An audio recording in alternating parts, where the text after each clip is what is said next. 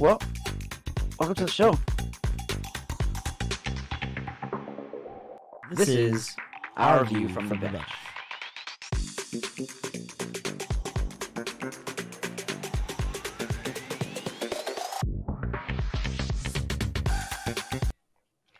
Well, welcome to the show. I'm Brendan, punching bag at work.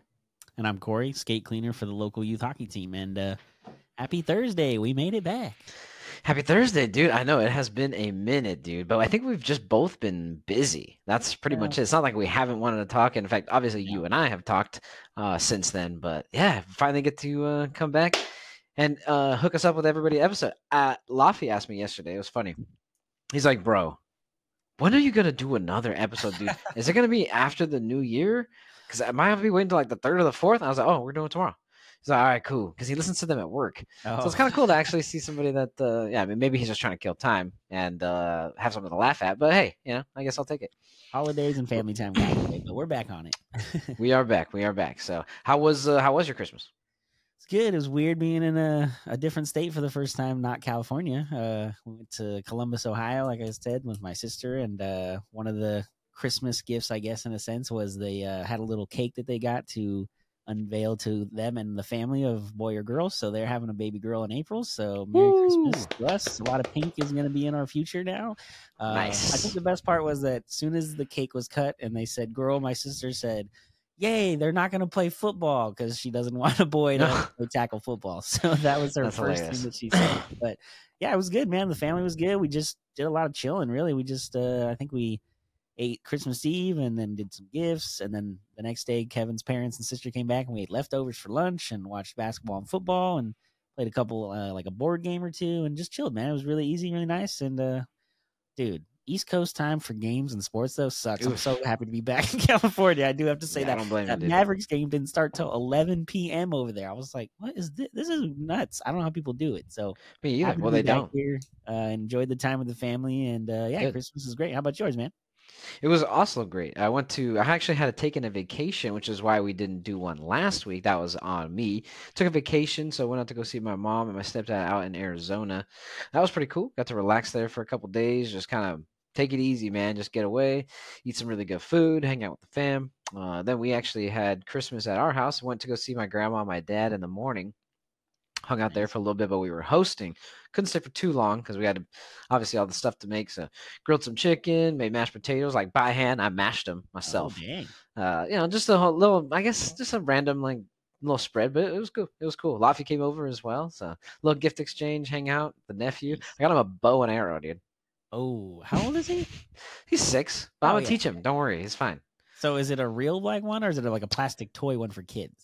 Well, it's like a composite bow. Uh, okay. it's it's still made for kids, but the so it's like kind of like a metal, but the arrows do have tips. They're not sharp tips, but they are metal tips. Okay, all right. So it's not like little suction cups that you're shooting at a wall. yeah, that's why I was Nah, asking. This is a real one. He he wanted to shoot it. He's like, "Oh, can I it? Can I shoot it?" I was like, "No, no. Yeah, I have to teach you how to use it." He's like, "I don't know how to use it." "Well, There's no Uh, way you know how to chill, bro. Chill. Let me go teach you how to use it. It's not like some because you saw, you know how to use it in a video game with a controller doesn't mean you know how to use the real thing. exactly, exactly. That's pretty much it. That's pretty much it. So, but other than that, dude, it was nice. It was nice. I know we both enjoyed the time off. I know we're both back to the grind, both work Oh, yeah. and here at the podcast. So appreciate everybody for tuning back in. Before we actually get started and jump into the sports as we normally do, if you're not already, don't forget to subscribe to the channel, hit the notification bell so that way you don't miss an episode that we have. And uh, if you like what you see, man, hit the like button. I know I always hit the like button when I see our stuff, but that's Same. just. That's just me. That's just me. Same, same. Well, we're gonna dive back in. Our normal Thursday routine, especially during football season, is to start with Thursday night football. The game, you know, kind of went as probably we thought, which was towards Cleveland. But the Jets went to Cleveland, uh, facing the Browns this Thursday evening. Browns were were or are eleven and five. They are now eleven and five with the win and clinch a playoff spot actually with it too. They actually still technically mathematically have a shot at the division title, even Mhm. though the uh, twelve and three um, Ravens are, are doing work. So still got a shot, but Joe Flacco is looking good, no? Oh, the game of what could have been if you're the Jets. Because as soon as Aaron Rodgers got hurt at the beginning of the year, I mean, Flacco was sitting on his couch at home, and Flacco had already played in New York. So the fact that they didn't even bring him in just to at least be in the locker room or the quarterback room with Zach Wilson is kind of crazy. And then, you know, eight weeks later, the Browns go into their fourth quarterback, bring him in, and and here they are. They're four and one with him as the starter. Uh, it's it kind of it's weird. I know he hasn't played the whole year there, but it is very similar to the year that he won the title with Baltimore. Uh, they had a great defense, obviously, with Ray Lewis still there, and they had Terrell Suggs at that time. And Flacco just you know got hot in December into January and had a great playoff run, and they were able to win a title. And man, wouldn't it be great if they were into a I don't know maybe face each other in the playoffs? But even then, at this point, since the Titans are out, brownies all the way. Let's just screw up the world and let's get some let's get some weird Super Bowls in there. oh, that'd be pretty cool, man. To your point, the Browns defense is kind of what their mainstay is. They've been a top ranked defense all season. And I guess I'm not signed in. Well, that kind of sucks. I was about to freaking tell us what they were, but I'm not signed in for Football Focus. I don't have the, I don't know why I got signed out. But they have a top five defense in pretty much every statistical category. And Joe Flacco is playing like how, kind of like you said, well, the Ravens just do work. The one yeah. game that they lost was in LA at the Rams, who that was the start or one of the first games where they kind of started going on this run that they've made, besides, you know, losing to the Ravens in a that punt return in overtime or something like yeah, that. Which real. is honestly pretty crazy because you saw what the Ravens just did to the Niners, and the Rams almost beat the Ravens. In so, Baltimore. Pretty, uh, yeah, yeah. Well, I thought it was was it Baltimore? Okay. I thought it might have been here. Uh, but either way, great game. Um, Browns did what they're supposed to do. Flacco has basically gotten to behind besides Damar Hamlin and Corey, you and I have debated about this for some time. I, I, feel happy that the guy is, you know, doing well and playing and all that kind of stuff. But it's it's comeback player of the year, not comeback person of the year. And in order to be considered a football player, I feel like you should play a decent amount of football. And when we looked at just before the show started, we looked up his stats. He's only played in five games. Um, in three of those games, he hasn't recorded one statistic, and in the other two, he has one tackle each. Yeah. Now that's fantastic that he's able to come out and be on the football field after what had happened to him last year. But it's comeback player again. You need to play, and we're already in week 16, and he or 17. What yep, week are we in? Now today, week 17, and he has three or two registered games with statistics. That's to me, that's not comeback player of the year. Anyways, I digress.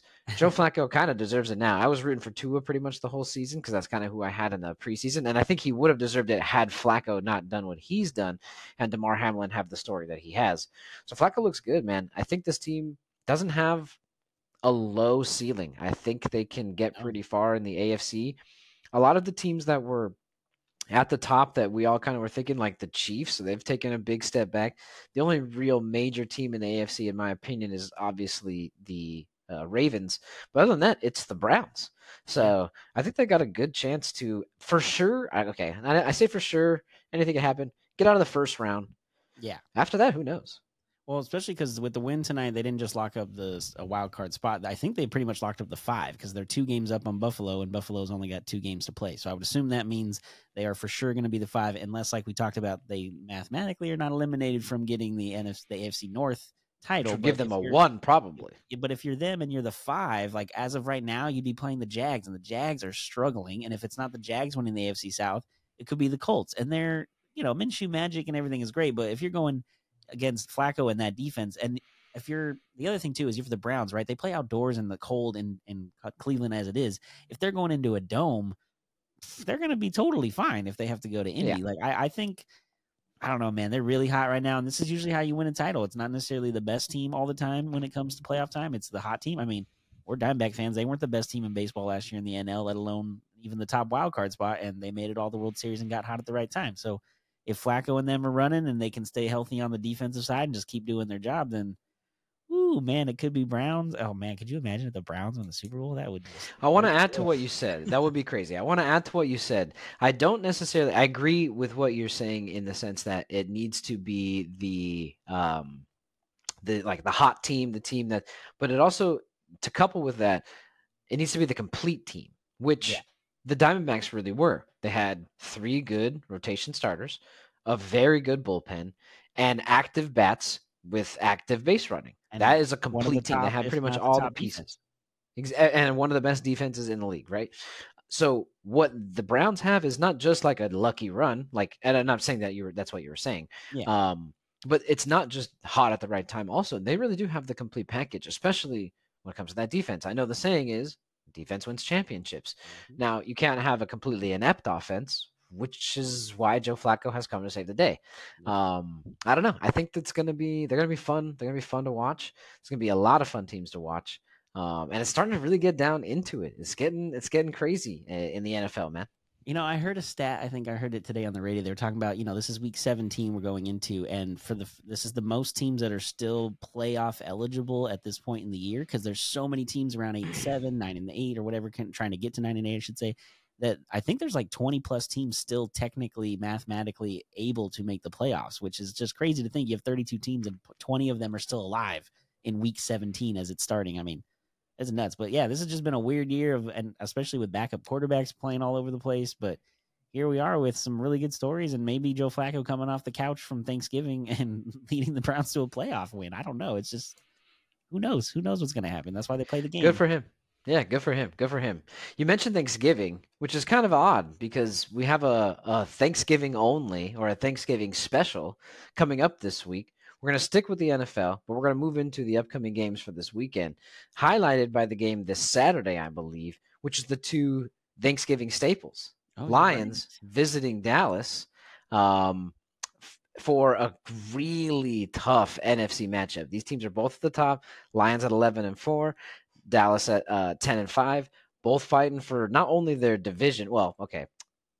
The Lions already locked it up. yeah. Good for, good for them last week. But the Cowboys are fighting for the division, but the Lions are fighting for not only playoff spot to keep at least the two, but they're close enough to get to the one. Yeah. Right if not, there. yeah, they're like right there. So I think that they have a huge chance to kind of prove themselves. And why not get that bye week, dude? Why not? Mm, um, yeah. Guarantee yourself a second round playoff uh, entrance. You know what I mean? Yeah, no, completely agree. The Lions have looked a lot better the last two weeks or so. Um, you know, their defense is not like top five or anything, but I I do know that I think Aaron Glenn is their defensive coordinator. He used to be a cornerback back in the day, and the last couple weeks they've kind of done some things differently and and done a lot more blitzing. I feel like than they did during their like kind of rough stretch, and it's kind of changed the way they've been able to stop some teams. And again, if you can get, um, you're going to Cowboys. I get it. The Cowboys are undefeated home, so it's not going to be an easy game. And they just came off two really tough losses against the Dolphins and the Bills on the road, so they're back home. I think it's their last home game of the season too. So if you're the Cowboys, you got to be feeling at least like this is your week to get your stuff figured out and situated before you go back into the playoffs. But also, it's indoors and it's a dome. It's not like the Lions have to go outside and play in some crazy weather. Like they play indoors too. If they're feeling good and Goff and them get going early, then if they get an early lead, then you know they can. That defense is just going to be that much better. But the Cowboys defense is legit. So it could be a, it's either going to be a really low scoring game or I feel like it's going to be a shootout. It's just going to be a bunch of scoring, you know, 30, 35 points each. It's just going to be up and down the field. Like a Seahawks game. Yeah, that's that's a good Cowboys Seahawks game, I'm saying. Yeah. yeah.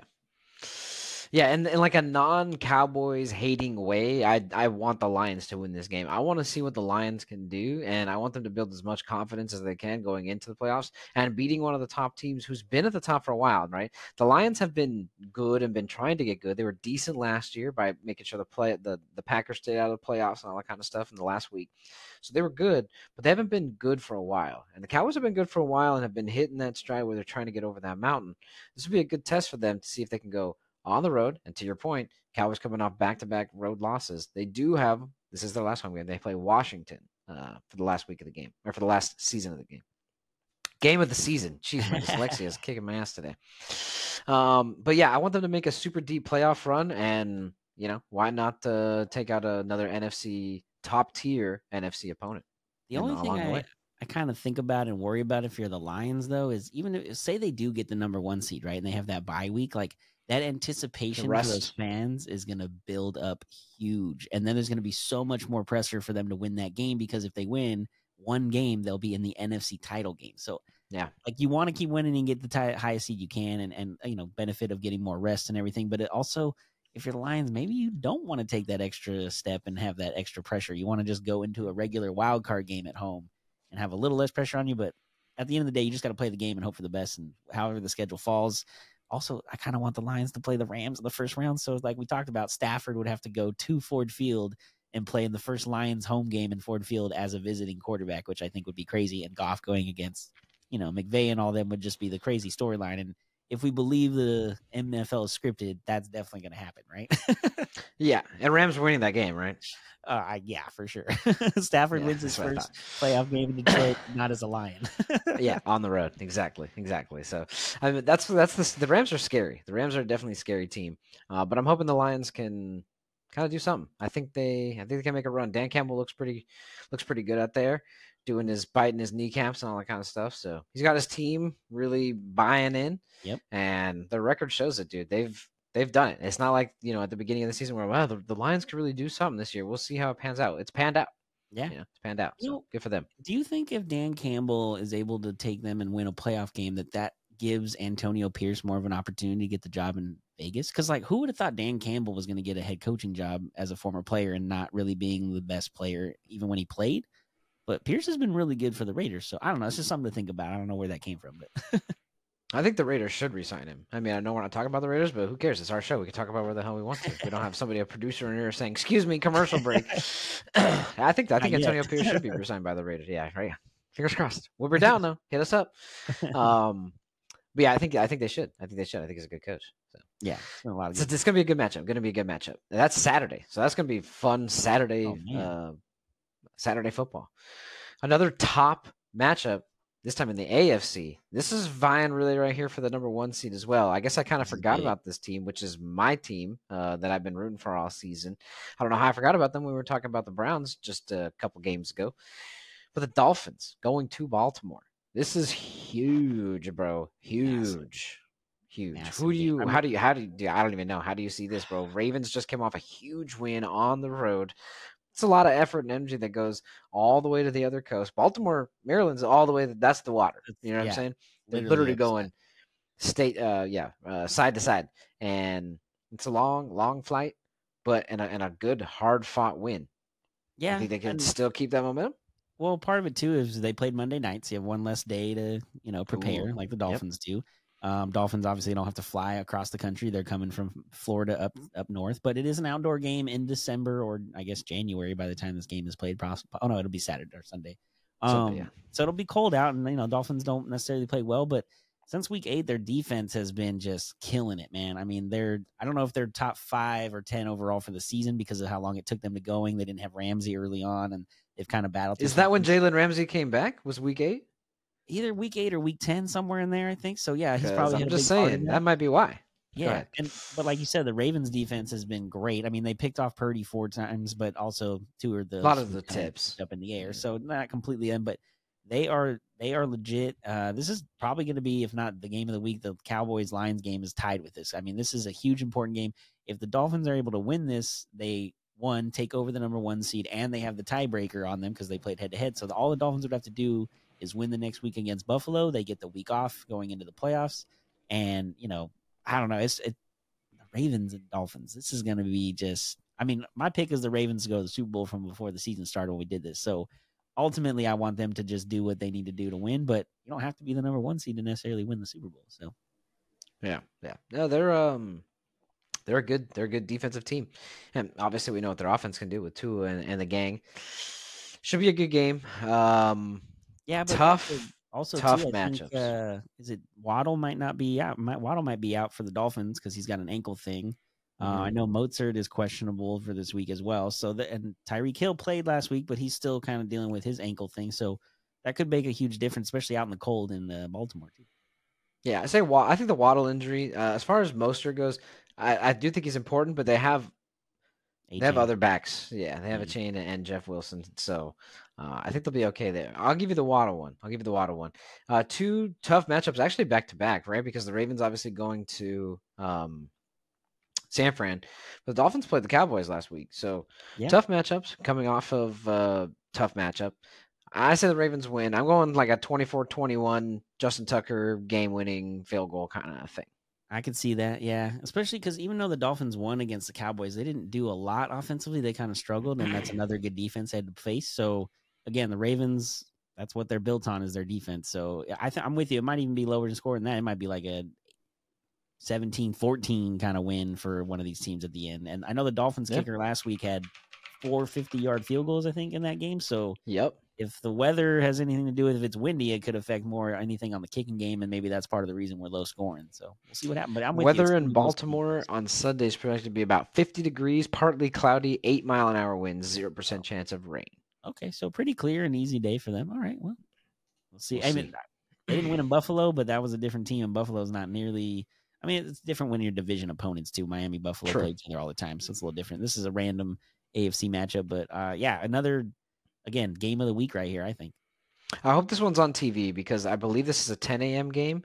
The problem is the Raiders also play at 10 a.m. The Chargers play at 1, so we don't have to worry about that. But I have- have a feeling we're going to see the Raiders on TV instead of this one. So, Plus, I think the Rams are in New York, so that's. But they're on be- Fox. Oh, okay, okay. Mhm, We'll see. I don't know. Hopefully, we get Yeah. it though. That would. I'm assuming Jim Nantz and Tony Romo's idiot. Dude, yes, I hope so. I hope so. I like them, dude. I like them.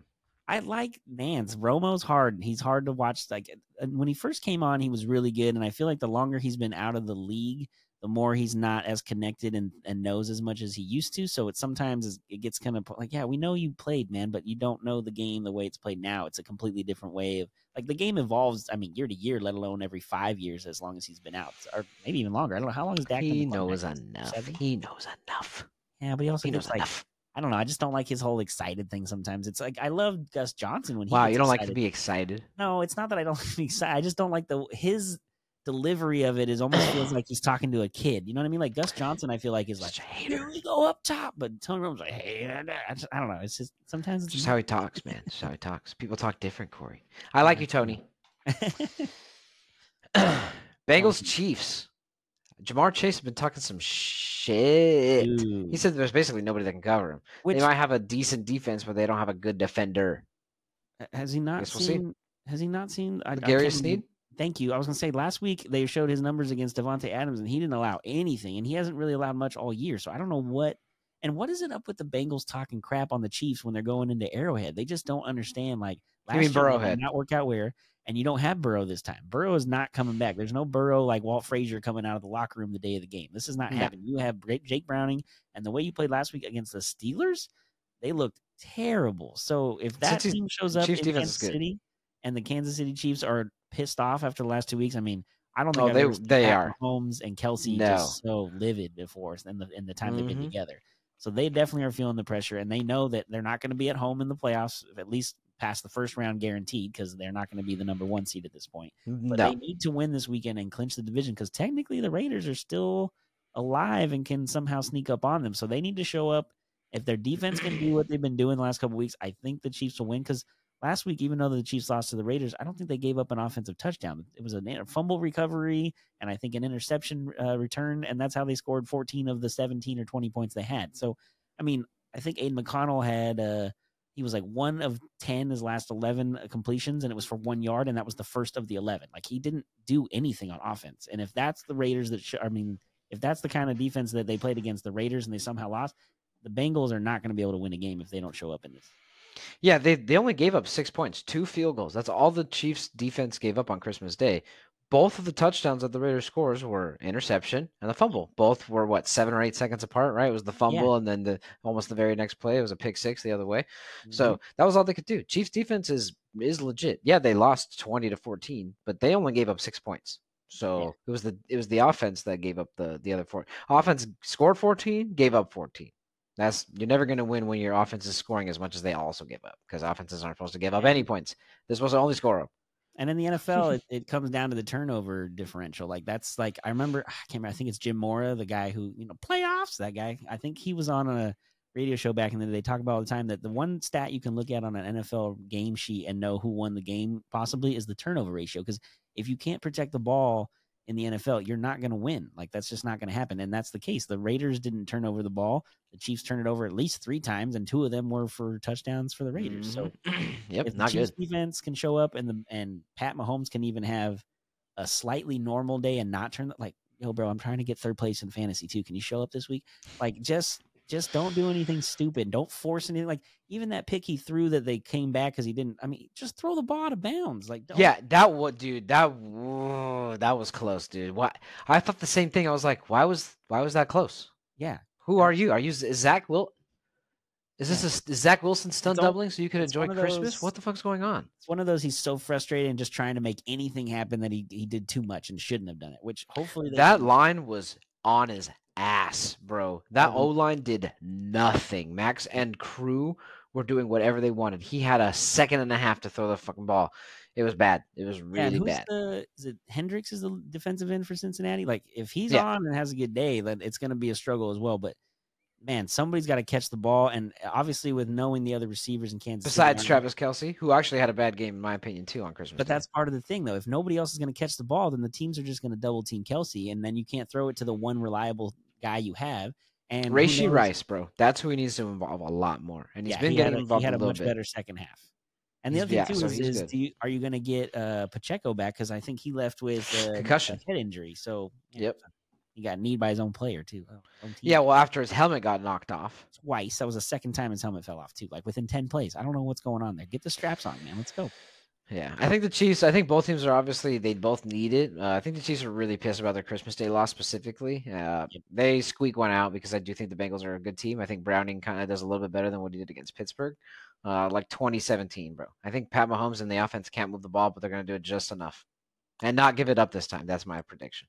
I'm with you, but I think I think like you said, they're so pissed that they're going to come out determined, and I think that you know Browning's been good, but last week against the Steelers, he did he looked terrible, and this Chiefs defense is even better than that. So I have feel have a feeling they're going to pick him off a couple times and really make him work for it, and ultimately get this win big. I I mean I I got to think at least 28-17. They're gonna they're gonna have like a comfortable win. I think. Okay, Chiefs. Yeah, Chiefs are gonna Okay. get it.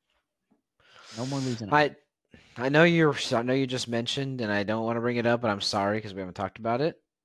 I know you just mentioned you're playing for third place, and all all you. Uh, no, no, no. I'm sorry. I'm gonna say it. I'm gonna say it. I'm saying it. To over 200 receiving yards and two touchdowns sitting on your bench, bro. Not that I would have played him either because No, who thought me. that was going to happen? I went back and forth with him and Jordan Addison over and over and over at the at the flex because And Addison got hurt and did nothing. Yes. That's the worst part is he got hurt and gave me nothing. And that I yeah, if I would have just played uh, him, I would have won. If I You would won. have played You'd be in the Amari, championship won, game. It Yeah. is what it is. I'm just trying to get third place and get my twenty bucks back. You know what I mean? Yeah, exactly, exactly. Hundred bucks, hundred bucks. Which speaking of injuries, man, I mean, Trevor Lawrence. I don't know what the Jags are going to do. If I mean, sprained right shoulder. They haven't announced if he's going to play or not this weekend. Um, but I mean, it's it's Thursday and there's not an announcement he is. So I think it's probably going to be a game time. But even if he goes out there and he's not 100, percent is it better to have him out there or not? Or I- I don't know. That's just Trevor Lawrence, man. The Jags. They just they had this thing so early set up for themselves, and they've completely just fallen apart and lost it all. I guess they feel like they don't have a better option. I, I don't um, know. I mean, I see your point. To me, if you're in the NFL, even as a backup quarterback, Right? he must be somewhat decent. So, but I don't know. I mean, I know they're desperate. They're tied now with two other teams. They just got lucky that Mhm. everybody else also lost in the division last week. The Yep. entire AFC South lost last week. Lucky for the Jags because Hey, they would have been passed. yeah, good for you, right? For that one. I think we're number six in the draft right now. Woo!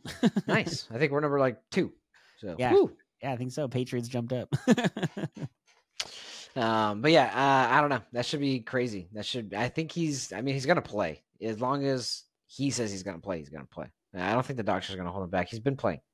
yeah, true. I just I don't know it was an ankle or whatever, but that's his. I don't know.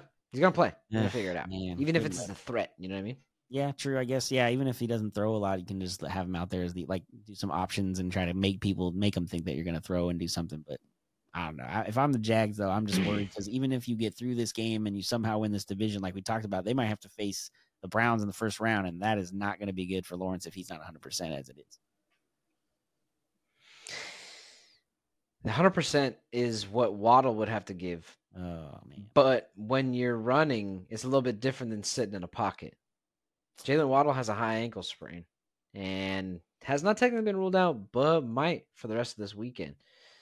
I even heard maybe the rest of the year. Ouch. Well, high ankle sprain. That's one of the ones that, uh, and it's already towards the end of the year, so I can see, I can see that happening. Which sucks because this is the time where you need everybody healthy, not where you need people falling off as they go into Baltimore, like we just discussed. This is gonna Dude. be this is gonna be a tough one without him. I think if you're the Dolphins, even if you don't have him this weekend, winning this game and possibly getting that one seed is even more important because of that gives him an extra week to possibly get his ankle, you know, and and situ and situated and figured out. Maybe he can semi, even if he's again more of a threat than he is on the field at that point in a playoff Mhm. game. I mean, it, it'd be nice to just have him out there at that point. Yeah, yeah, agree. I think um I think he I think he should sit because Yeah, I think you should do at least this game. you know you're gonna have the division basically, and you're gonna have a home game. So don't don't push for the number one seed if it's not if you don't have to. Like obviously everybody else will be playing Tyreek Hill. You have other options and weapons to play with uh, if you're the Dolphins. So it's not like he's the only guy that you have to have him out there. So yeah, take it easy. Just do the best you can. If you win, cool. If you don't, at least you know you got the division. You got one home game in the playoffs uh, taken care of, and then you know go from there. Well, the person they're fighting against this weekend, Lamar Jackson, kind of uh made his case and put his stamp on the favorite at least I think so. for MVP voting. After the beatdown that he had in San Fran, he looked good, dude. That whole team Yeah. looked good, but he looked good. He looked really good. Well, Kinda just solidifies his case, for that one moment where the ref got in the way and he tripped over him for the safety. But other than that, yeah, Yeah, the safety, yeah. I saw I actually tuned the game on when it was two to nothing, so I didn't see the safety, and I later saw it, and I was like, "Oh my gosh, this fool Yeah. literally fell over on the ref." So it's not even like I mean, granted he may have been tackled, but I think he's fast enough to have probably gotten out of the uh, of the end zone at least, Yeah, yeah. But I mean, I or at think- least out of the pocket to throw it away. So Yeah, yeah. But I think you're right. I think uh, after you know they talked about him being an MVP candidate the last couple of weeks, but after going into San Fran and doing what he did, and you know he didn't throw like necessarily a, a bunch of like three, four touchdowns or anything, but it's just the fact that how much impact he has on every single because he can run run at any point in time. Like you have to have, and then they do so many option plays and the offense that they've implemented this year with the new coordinator as they've gotten through the season you can tell that he's feeling more and more comfortable within the system and you know they've got weapons and I, I i i picked him to win mvp before the year started so i'm feeling good about that right now if they can clinch this number one Mhm. seed and have you know 13 or 14 wins when it's all said and done i think he pretty much locks it up unless he completely falls apart this weekend and the next maybe you should have put money on it, huh? yeah well you know they don't let you do a parlay for every single web uh, Dude, I know that was kind of annoying. You can only do like three or something like that. It was stupid. Yeah and i didn't get odell beckham for player of the year comeback player of the year obviously at this point so That's okay. That's okay. you win some you lose some Yep. But speaking of losing, man, if you're the Packers or you're, uh, I should say, Jaire Alexander, Alexander, what, dude? That is the weirdest thing. When they first said he was suspended and it came up, I was like, what? What? Detrimental to the team? What did he do? And then you read this whole. He wasn't actually a captain on the team that day, but he went out as a captain on the field to do the coin toss because he's from Carolina, so he wanted to go out there. Bro, that doesn't matter. Like, if you're not picked to be out there, and if you're the other guys on the team, why are you allowing him to be out there? If you're a captain, you should have leadership and be able to, yo, bro, you're not supposed to be out here. Get off. And not only that, he goes out there and he makes the mistake of saying, we want to put the defense out there, which the ref's like, so what? Like, what do you? He's like, yeah. So you're deferring. Yeah, yeah, that's what we're deferring. Yeah, we're deferring. Yeah. But even his post game interview after when they asked him about the locker room, he's like, he knew what I was talking about. Like, dude, you cannot go out there and be no, so nonchalant about something when you guys are battling for your playoff lives too. It's not like you're two and twelve and you're just playing to play and you're at your hometown. you or you're 12 and 2 and yeah, and like you're you know stuff. Yeah, like just I don't know. It's a very weird situation, and I think it's even crazier because uh, I isn't going to be a free agent at the end of the year. Doesn't that's going to be a huge effect on where he goes or what happens with him in Green Bay moving forward. I would think. I mean, I don't know. It's just a weird situation, though, and the weirder it gets, the more information comes out throughout the week. It's super weird. It's super weird. Um, I saw the, I saw the post game interview, but I didn't really like get dive into the story. Um, I know he made a mistake. I think it's crazy that it, it's a whole game. I thought they're trying to fight for playoff spots. Jeez, he's their best corner. Yeah, He's one of the is. best corners in the league. Yeah, I don't, I don't know. Just it's a very weird situation, and also too that I mean he's only played in six games this year too, so it's not like he's been in every game and he's had. I mean he has an effect when he's out there, but he's also missed a, a bunch of games. So I don't know. It, I think that was his first game back after being out for six games too. So like even then more so like what what are you doing, man? Like I don't know. And if you go out there, even if you want to be a captain, you're not supposed to be. At least know what you're supposed to do when they ask you the question. Don't do something and screw it up and make it to the fact that you don't even get the ball twice. Because I think there's the way they the, the rules written is if you don't if you choose to defer, it, you can end up not having to get the ball. I mean, it's just a weird thing to not be all dialed in and be so non so nonchalant about it in your post game interview. On top of it, I think that's probably got to be the kicker for the organization. Like hey, you made a mistake, we get it, but then you can't act like it was no big deal and it couldn't. Oh, it was just funny. Like I'm, come on, man. It's the NFL, man. You got to be for real. Yeah, the intricacies, the intricacies is what makes this game like important or it's like special because you have to it's really a game of, of possessions. You Yeah. need to have more and do something with it, and your opponent needs to have less and do less with it. So giving away possessions because you don't care or don't know how to, you know, be there is not something that, you know, the team is going to take lightly. Um, again, I think a game is excessive, but I understand what their point is. They want to try to get the point across. But he's the best corner. Oh, I guess we'll see. Yeah, well, you know, the Broncos had the, their best quarterback, Russell Wilson, that they're benching for two games too here at the end. So talk about a weird situation. It's, I know Dude, it's, it's, very super similar- weird. dude. Well, the fact that they benched him and already came out two weeks when they're not even like mathematically eliminated, they're still alive and can make a wild card chase at this point, and you're taking your pr- multiple Pro Bowl time and uh, Super Bowl winner. I mean, the whole thing. I know it's been a long time since that's all happened and things have been rough. I mean, Sean Payton was undressing him and yelling at him on the sideline not even two weeks ago. So obviously, it's not been good from the start there. I mean, even when Payton got hired and they came in and did the press conference, him one of the first things he talked about was like, nobody's going to have a private room. Nobody's going to have private coaches. Nobody, you know, basically calling Russell Wilson out. So I don't know if that was the best start to their working relationship in the first place. But now you got this whole thing of, and I didn't know this until they talked about. I didn't realize this the cap or the uh, extension he signed with them doesn't start until next year because he had already had a couple years left from the Seattle contract. I thought that already kicked in.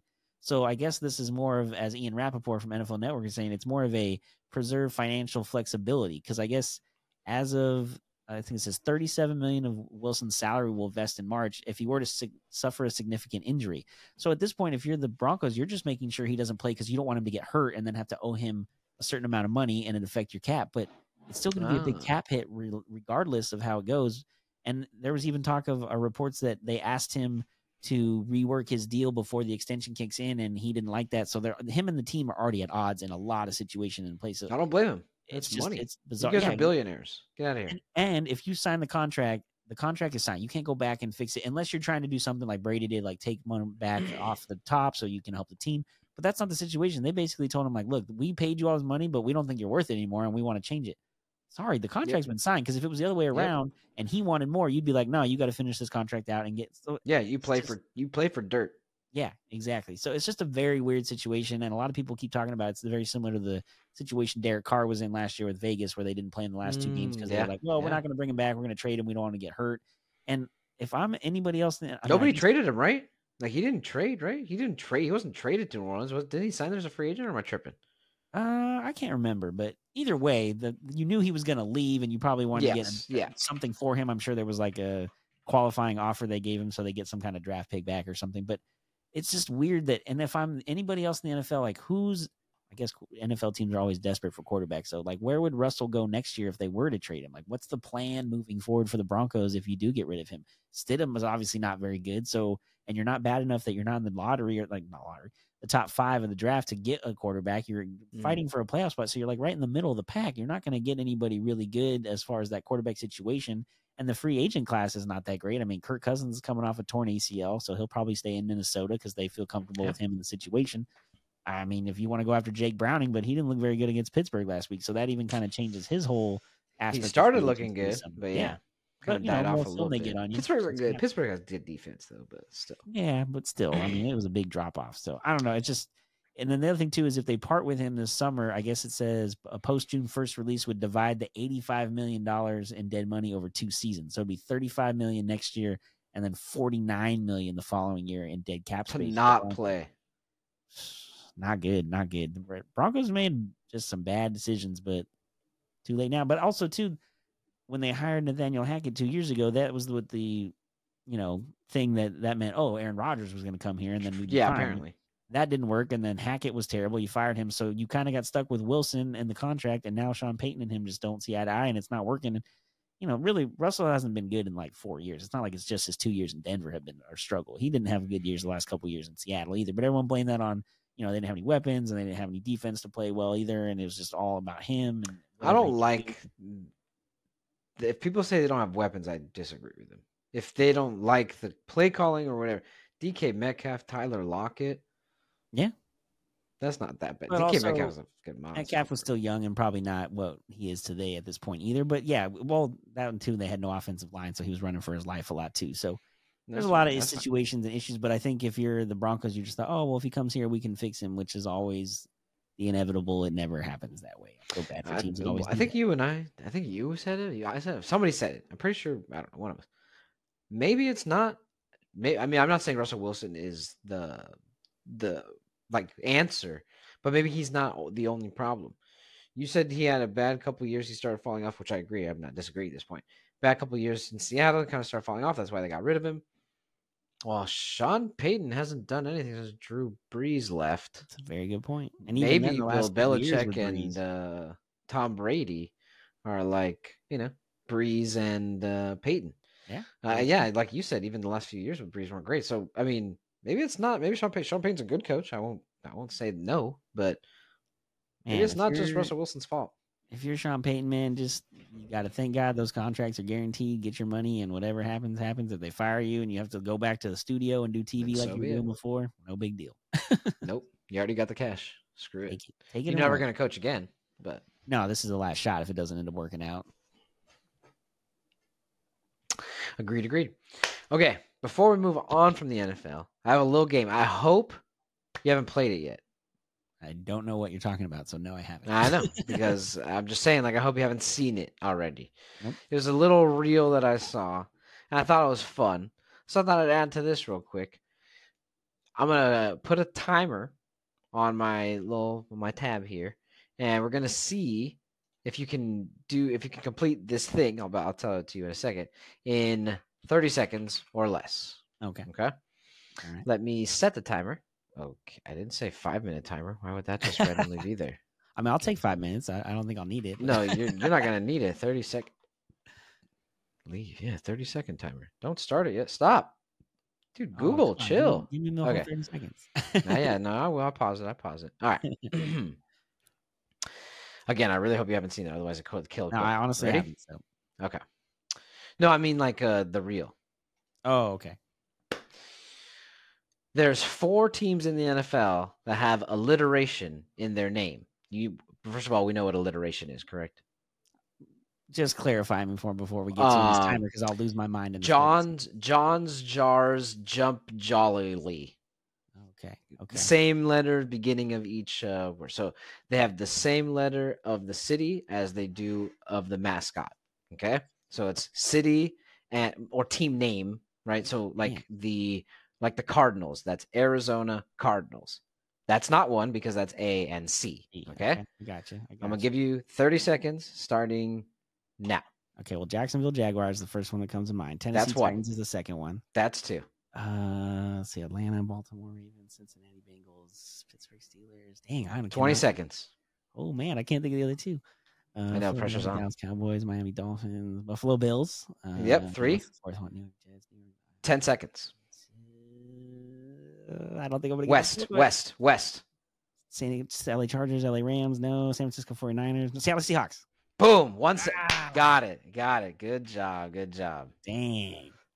Nice. Okay, at Good job. first you Yep. said name of city and mascot. I was thinking like the name of the mascot. So I'm glad you clarified it was the name No. of the Yeah. team. uh, yeah. I don't know why I said mascot. I meant like I meant like team name, but I don't Yeah, want to say I, team. I mean, that is the mascot of whatever the team yeah, is. Because they're all the the Chargers. The chart. Yeah. Yeah. Mm. So anyway, you got it. You literally got it right with one second left, or maybe a half second. Because yeah, but you gave me some help on that last one. I was not going to get to Seattle at all. All I said was West. I didn't even say AFC or NFC, to be honest with you. So yeah, I gave you some help, but I didn't even I didn't even specify. So you had about five seconds to go through eight teams.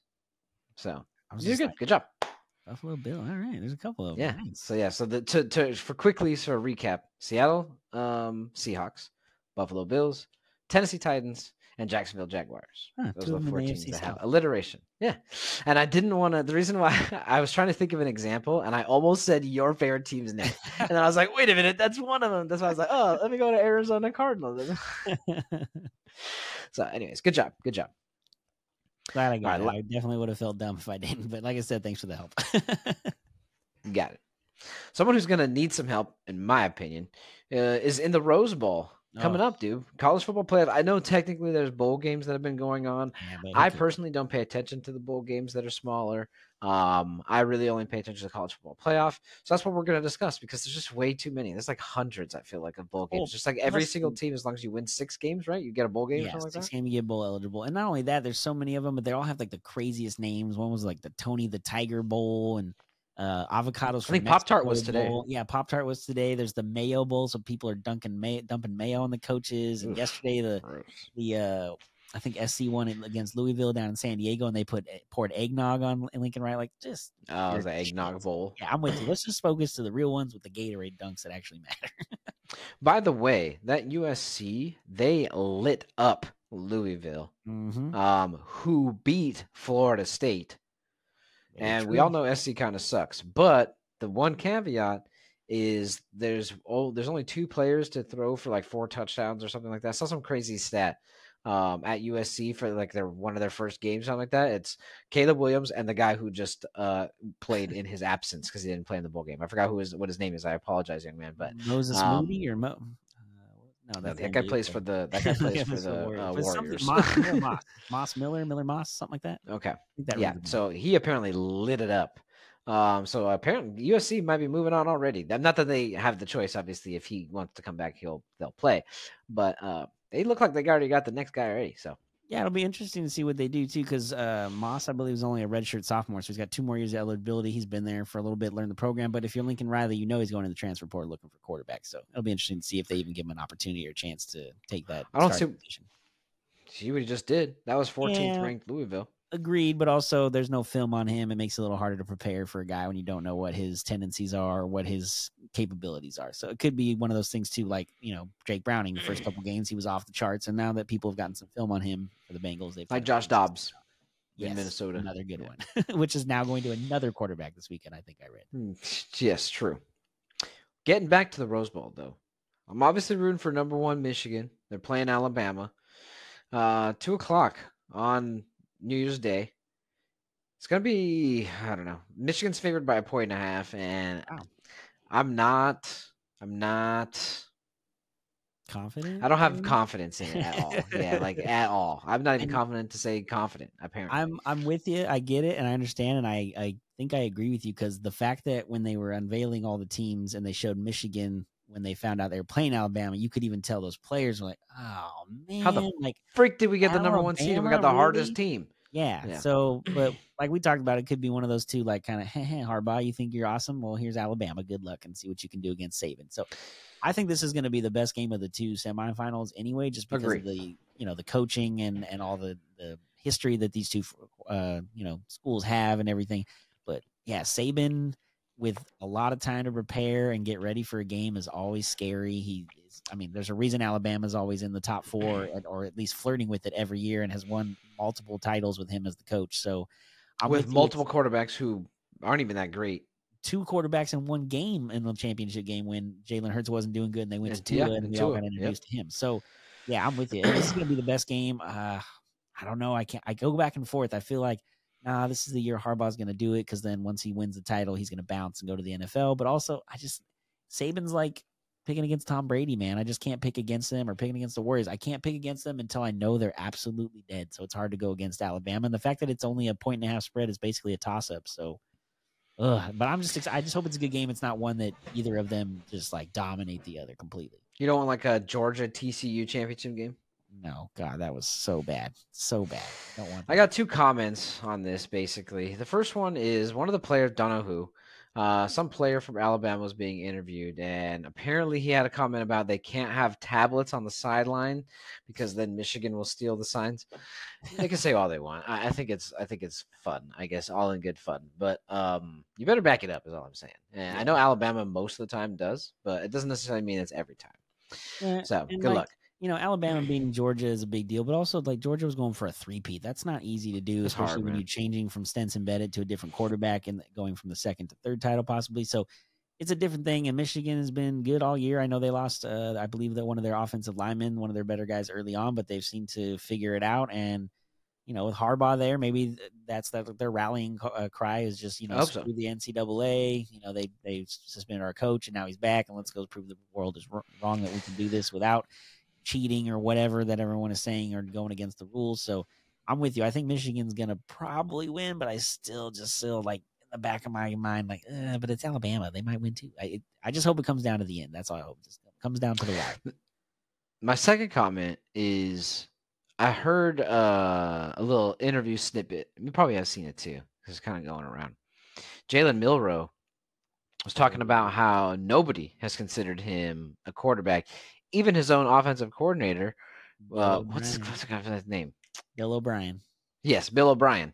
Um, where he said that, yeah, he even told him, you will not be a quarterback. And now he is leading number four Alabama into the semifinal game against Michigan. So props to him, man. I like the don't let people tell you what you can and cannot do. Go out and do it. I do think that I've seen limitations from him, but he's also very young and playing the best the best competition that you possibly can in college football these days. So I give it to him. And that freaking Hail Mary and the he gutted out those drives to, to make that comeback against Georgia. Absolutely. So uh, that, that Hail Mary oh, I yeah, go back to nuts. Nick Saban has multiple weeks to prepare and get these yep. guys ready, and that's usually when they're at their best. So be interesting to see how they uh, come out. The other game is at 5:45, the Sugar Bowl. It's gonna be Texas and Washington. Texas is favored by I think like five, man, or three and a half. They're favored to be pretty high, to be honest with you. I'll go well, what getting right now, but Sugar Bowl's in uh, New Orleans, right?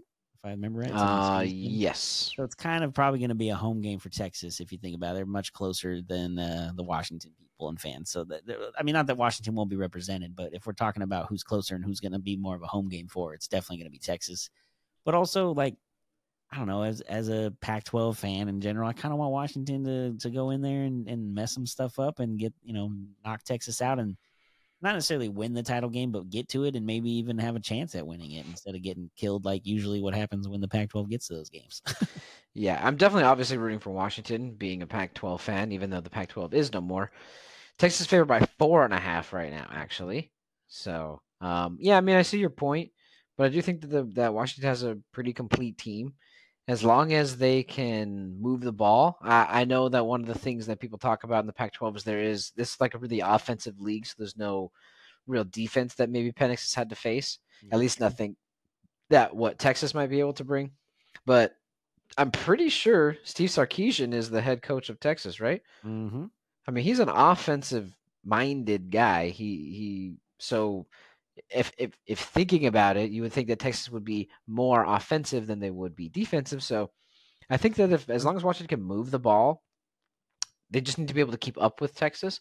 I don't really see Texas. I mean, Texas's quarterback wasn't in the running for Heisman, so it's not like uh, you know they have some sort of elite offense. As long as they can score, I believe they'll be able to slow down Texas a little bit. So that's what I'm hoping for we will see. And another thing I was just thinking about isn't Arch Manning technically on the uh, Texas team? I know he's not playing. Yes. So he's not. Yeah, he's like a freshman. So. so. if they make it to the title game, he would be the furthest ever as far as a Manning getting in NCAA football, right? I get. I mean, I don't know if his uncles are gonna ever freaking let him live it down if he doesn't actually play a snap. But yeah, I mean, I'm just saying that'd be pretty funny. Yeah, and we'll see how he does in the NFL. Which one? Which one counts a little bit more? You know what I mean? Yeah. Two Super Bowls each ain't bad. Two Super Bowls each ain't bad. Okay, we're done. We're done with football. Okay, we're finally gonna move on. I just it's that's the it's the heat, man. It's the heat of the season. It's the best I mean, time.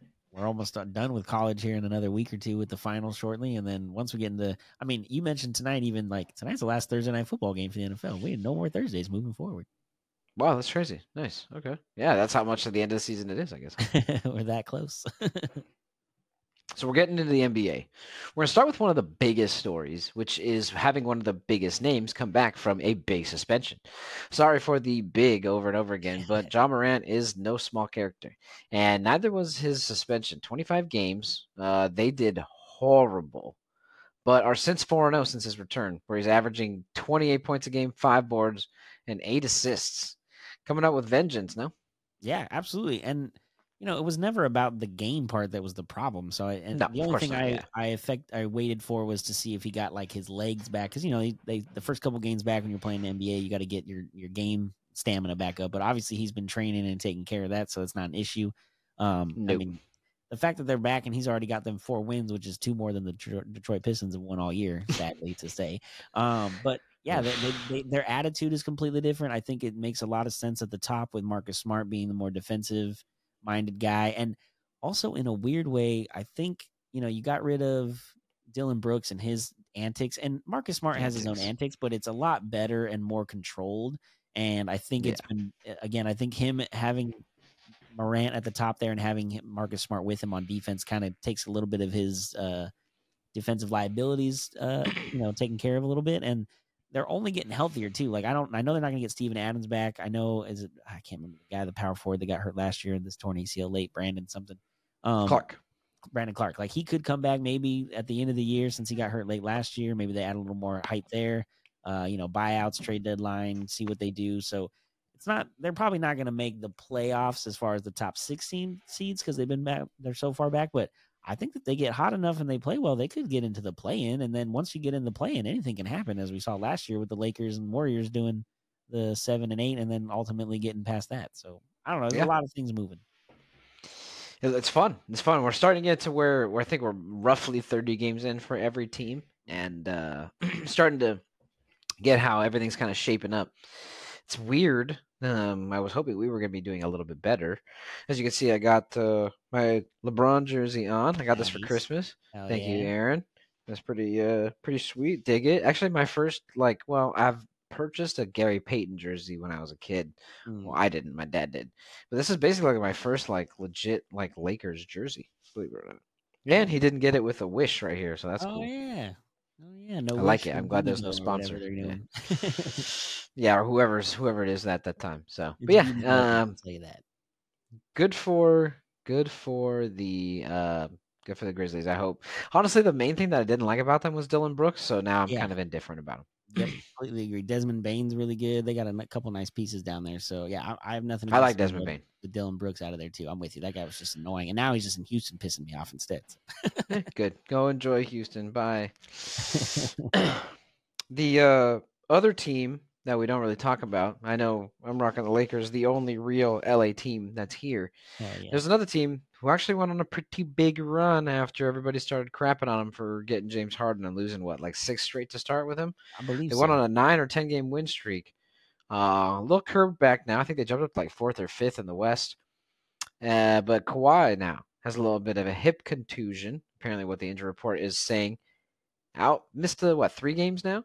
Three what, straight um, games. Yeah they they I was telling a coworker this quickly before you go. I was telling a coworker this because she uh, Clippers fan, and I was just telling her like this is now your team. This is something that you need to get used to in the sense that you don't have the Clipper team of old, where if Kawhi goes out for a game, you have a plethora of good talent to step up, not only from the bench, but even into a starting role to kind of just smooth over and win 60 to 80% of the games while he's out you don't have that anymore. You've gutted it. You're now like the Suns. You're now like how the Lakers have been, where they where they had Russ and we were just trying to fill in to see whoever could fill in.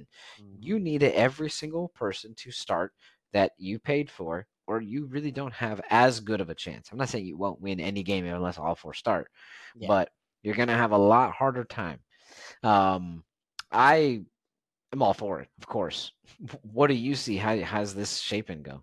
Well, I mean, you and I talked about it when the trade went down. It was either going to be a complete shit show or they were going to eventually figure it out and be good. And that's what they did. They mm-hmm. eventually figured out and kind of got their thing going. Their defense has been much better. I think uh, Daniel Theis coming in off the bench behind Zubac has been a good addition as well. Uh, you know, weirdly, honestly. Yeah, yeah, the Clippers have made some good moves, but like you said, they're really heavy on the top now with Kawhi, Paul George, and, and Harden. And now Russ is down to like, if Kawhi's not playing, his he's not even playing 20 minutes a game. So that's not really the hugest mm. factor. It just gives him a, gives the other guy gives Harden mostly a break and not having to run the point for a little bit. So, but th- at the end of the day, even if they're good now, regardless of Kawhi or not, if, once they make the playoffs or we're in the playoffs, that's when Harden usually gets out of it and lose. I mean, even last year when he had Embiid and he led the league in assist with him as a big man, he fell apart in the playoffs and completely went away from that game.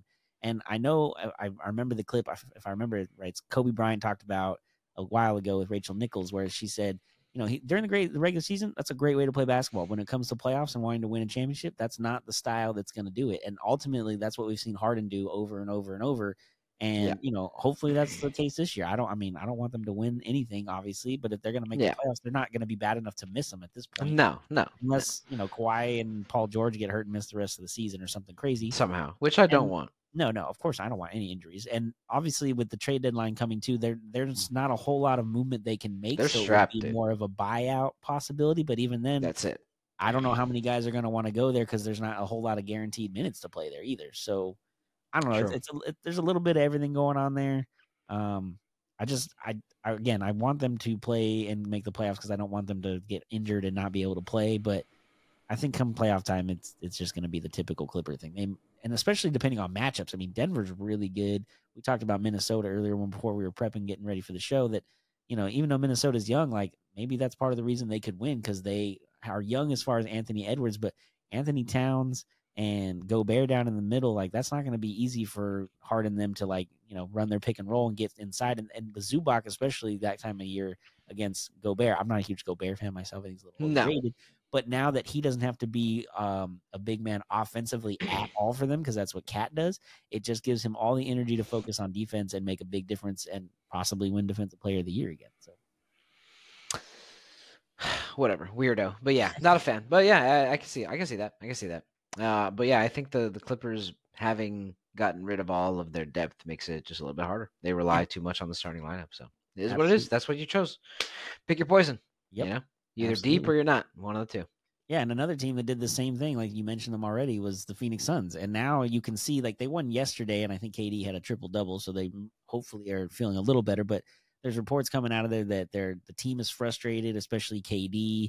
Um, I mean, even Eric Gordon was quoted telling Chris Haynes like early on in the season it was better. Lately, there hasn't been any emphasis to get me looks, so it's definitely different. Bro, what did you think it was going to happen when you came to play with Harden? I mean, KD, Booker, and Beal when he is playing. How many shots did you think? When are you? When are you supposed to get looks? Right. Now, yeah. I know the the thinking is, well, they're gonna have to double team one of those guys, and it's gonna open up a spot. Yeah, but again, if they're Yeah, for one of the others. exactly, if they're double teaming Booker, which we know Booker hates because there was all that video of him in the offseason at like pickup games getting pissed off people were double Yeah. teaming. So if he doesn't like getting double teamed, and that's who they're going after. Well, it, they're gonna they're not gonna double off of you because you're a shooter. They're not gonna double off of KD even more so, and then they're not gonna double off of Beal when he does play. And right now he hasn't been playing at all, so that gives him less options. And I'm sorry, Gordon, you. I don't. I'm, I'm surprised he's even still in the league. I feel like he's been playing for like 30 years at this point. He's got to be almost as old as LeBron. Former Clipper. Yeah, yeah, he was Clipper a couple times, right? Twice, I think. Yep. I think so. I think so. Um, I feel bad for KD ish. I mean, I know he's Yeah. already dug his way here. I like him, but I mean, this is his choice basically. So, yeah, um, I feel bad, but don't feel bad. Uh, I mean, I know he didn't expect all of this, but what do you expect? This is the second time you've tried to put together a very top heavy team.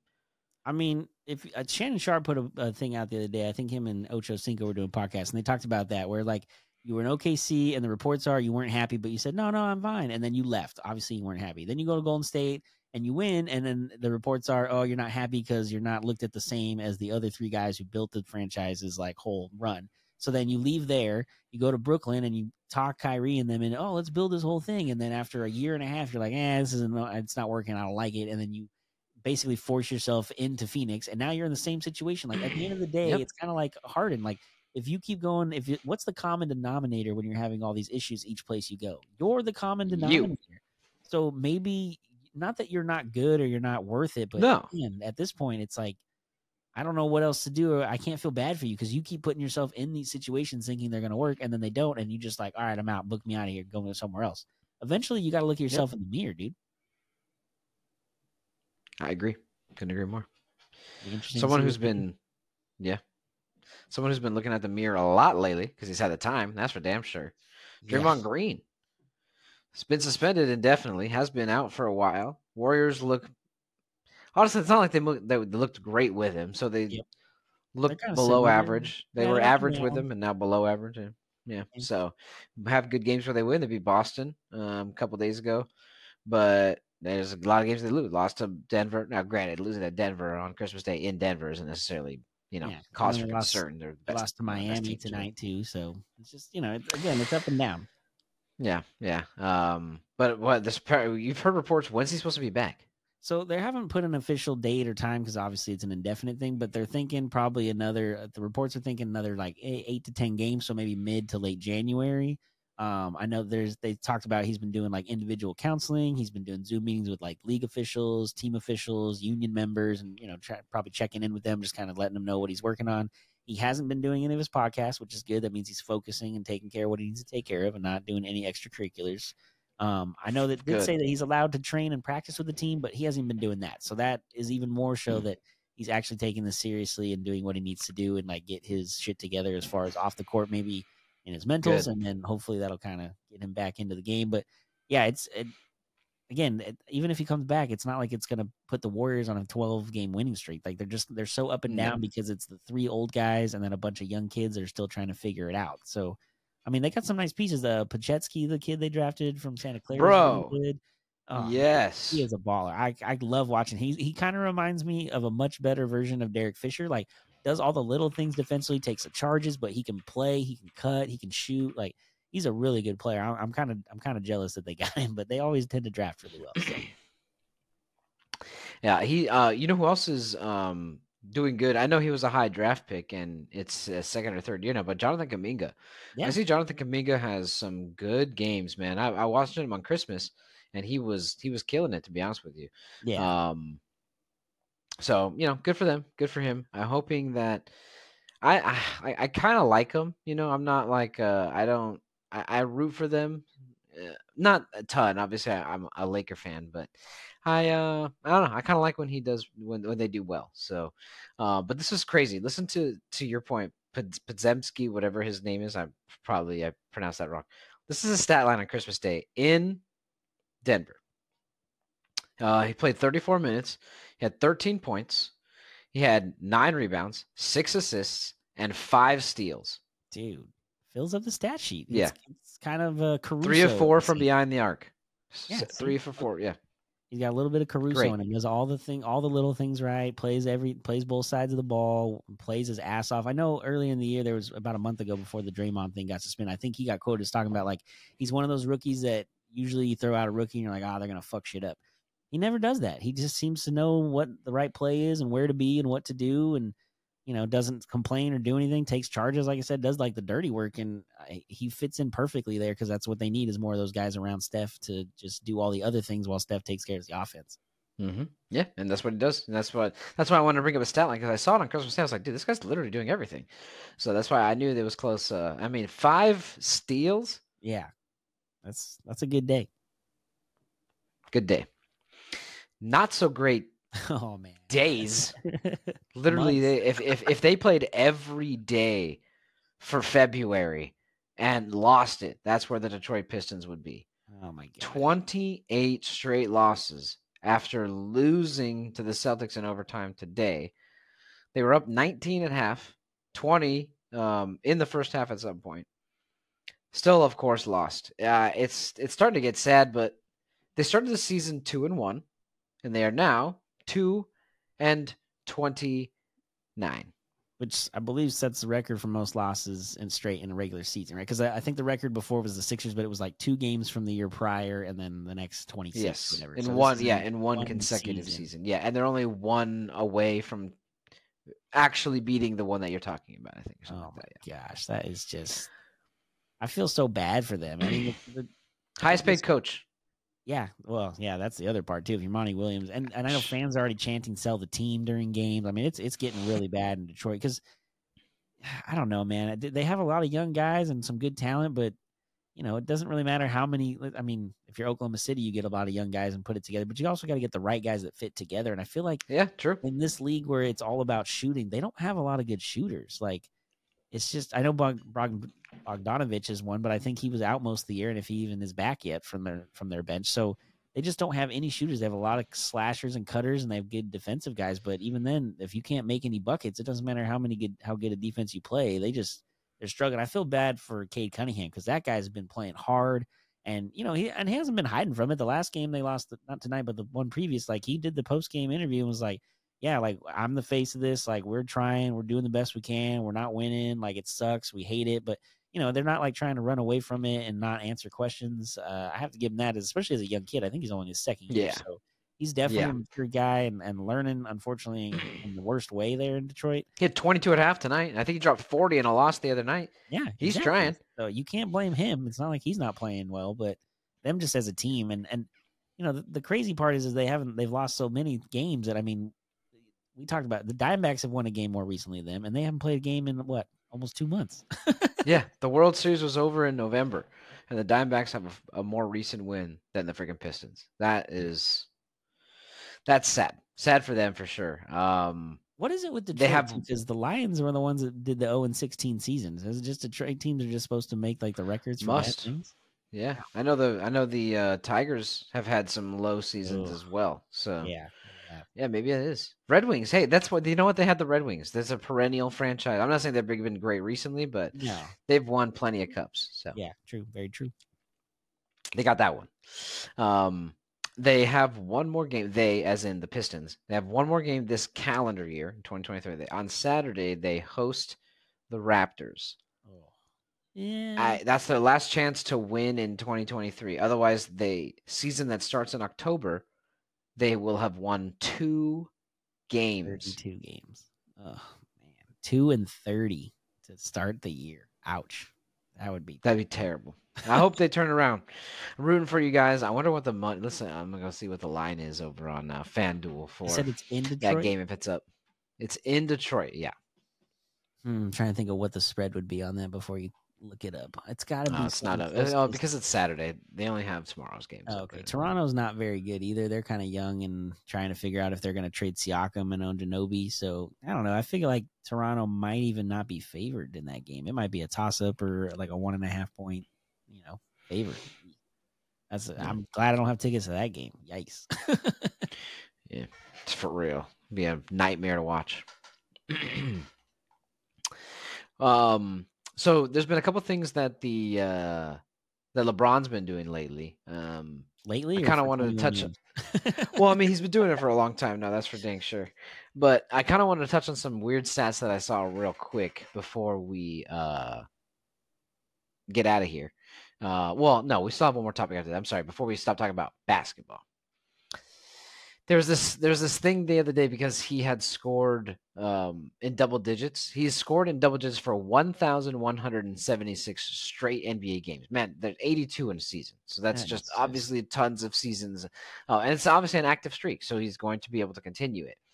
When you look at the next 20 players on the list of um, active double score, double digit scoring games, the next 20, if you combine all of their straight, like, you know, streaks, they have 1,171, which is now five less. Oh my well, God. sorry, LeBron might have 1,177 after yeah, he tonight. did, I'm yeah, he assuming did he, scored in double yeah, digits. He scored like yeah. 17 at least last I saw, so he's got at least about 20.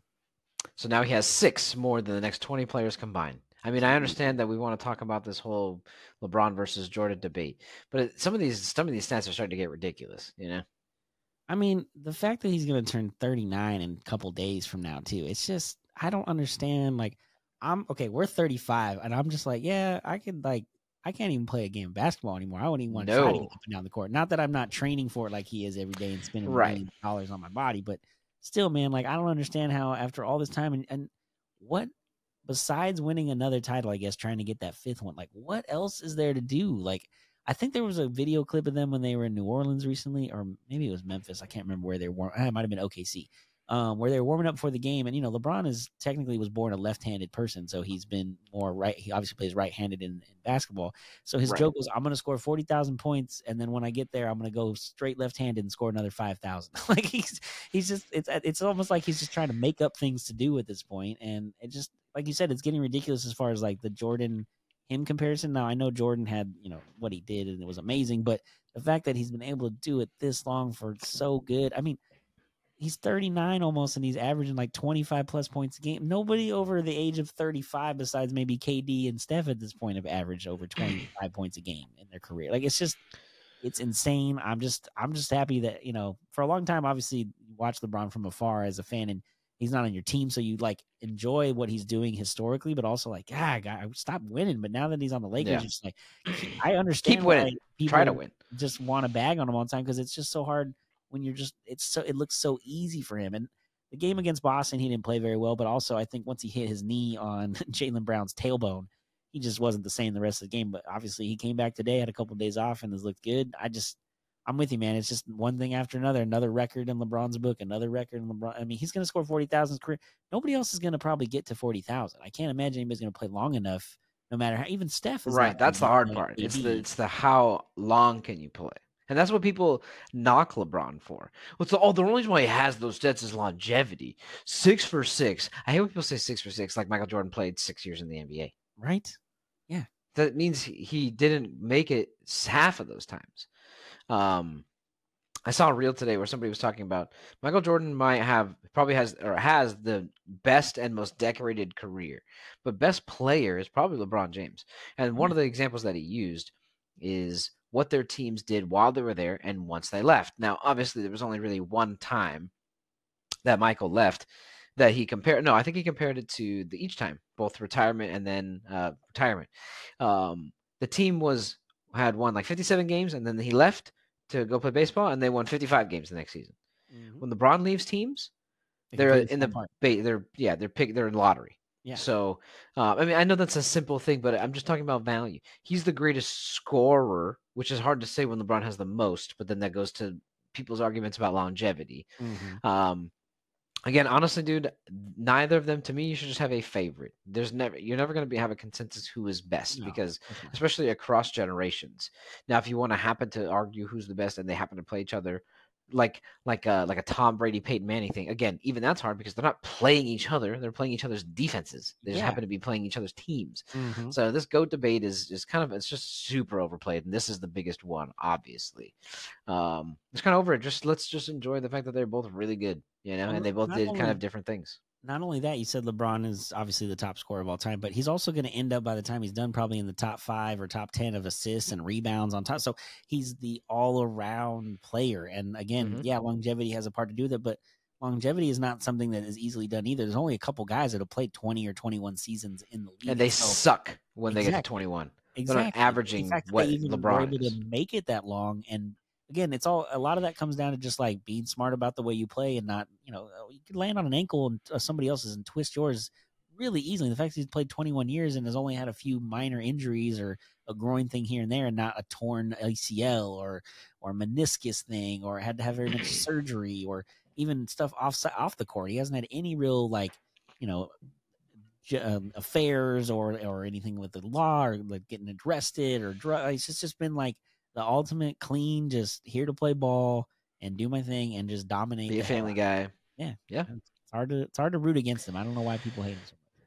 Michael has only ever led his team in points. LeBron's led his team in pretty much every year in points. Pretty much, not every, pretty yeah. much every year in points, assists, and rebounds. Especially in the like playoff finals runs he was in. It was always him in the top three or top. Oh, always in the playoffs. Yeah, always category. It's nuts.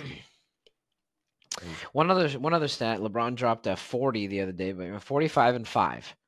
There's only been there's been a handful of people do it, but he the the feat that he did was how quickly he was able to do it because he basically after they um, got a huge lead, he was able to sit. He only played um he played a very few amount of minutes. So let me go over the top four and their minutes played or how long it took them to achieve the 38 5 and 5 game. Okay, number four at 25 minutes even uh, is Michael Jordan. He did that when he was 26 years old. He went, he scored 38, 5 and 5 in 25 minutes. Number three is Russell Westbrook. He did it in 23 minutes and 48 seconds. He was 26 years old as well. Number two is Desmond Bane for the Grizzlies, actually. He did this 38, 5 and 5 in 23 minutes and 41 seconds, just seven seconds faster than Russell. And he did that at 24 years old.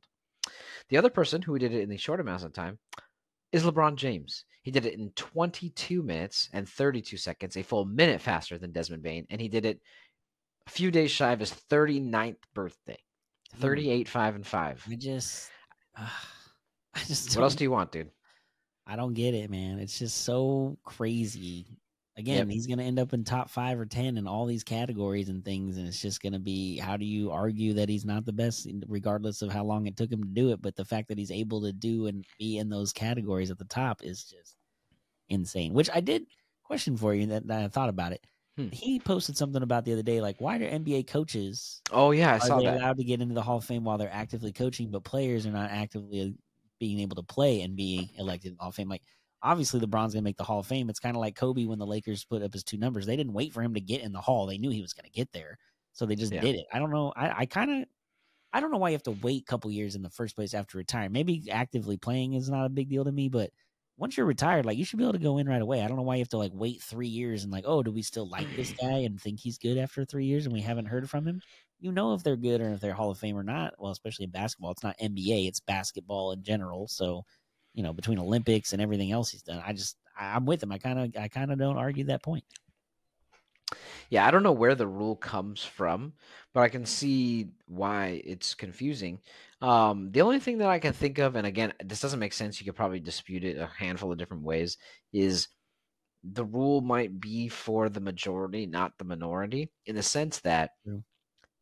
If you put somebody in or you immediately stop considering them before they stop playing, like, because if you're allowed to make up your opinion of a yes, then the opposite will then be true. People will be automatically able to make up an opinion of no, right? Like if Lonzo Ball were to like, oh no, we're never gonna put Lonzo in, and so let's stop considering him for it because he got hurt and never did anything. But all of a sudden, if he comes back from this injury, um, which we could talk about in a second, because we you know we saw that that story, and he just balls out. Well, if they already took him out again, there's a caveat to that. It's like, okay, well he's still playing, so that's why you don't do it. So you know, but the only thing I think of is, well, what if they have more to prove? But in these cases, again, that's for the minority. Mhm. In these cases, or that's for the majority. In these cases, like the LeBrons and the Kobe's and the, yeah, I mean, yeah, why wait? What what are we waiting for? I- Maybe it's just weird to be playing as a Hall of Famer. well, I don't know. That I guess too. If you think about it, when the player retires, it could be more of a uh, oh well, he just retired and he's pretty good. Maybe we should put him in instead of really giving you a couple years to like think back on that. Oh, I understand their weight. Yeah, I was referencing the. That's that was going to be my point. I'm glad that you said that. I was referencing the why not active. Uh, Yeah. that, I don't know. That's gonna go. But the weight, yeah, you don't want recency bias. You don't want to be like, wow, Lamelo really was so Yeah. cool.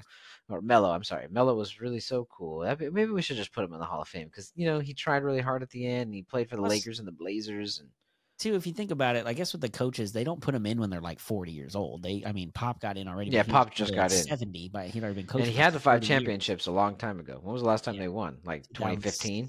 Uh, let's see, 2000, 16? 2011, right? Did they beat? Because they beat when they LeBron in beat the Heat? 2007, and then yeah, 2011. that- No, 14, right? Whenever last last year that LeBron was in San Antonio or in Miami. Yeah, 14. They won in 14. Yeah. So it's already been a decade. Yeah. Since he won. So it's not like he's, yeah, that recency bias of, well, they just won too. Yeah, you should totally put him in.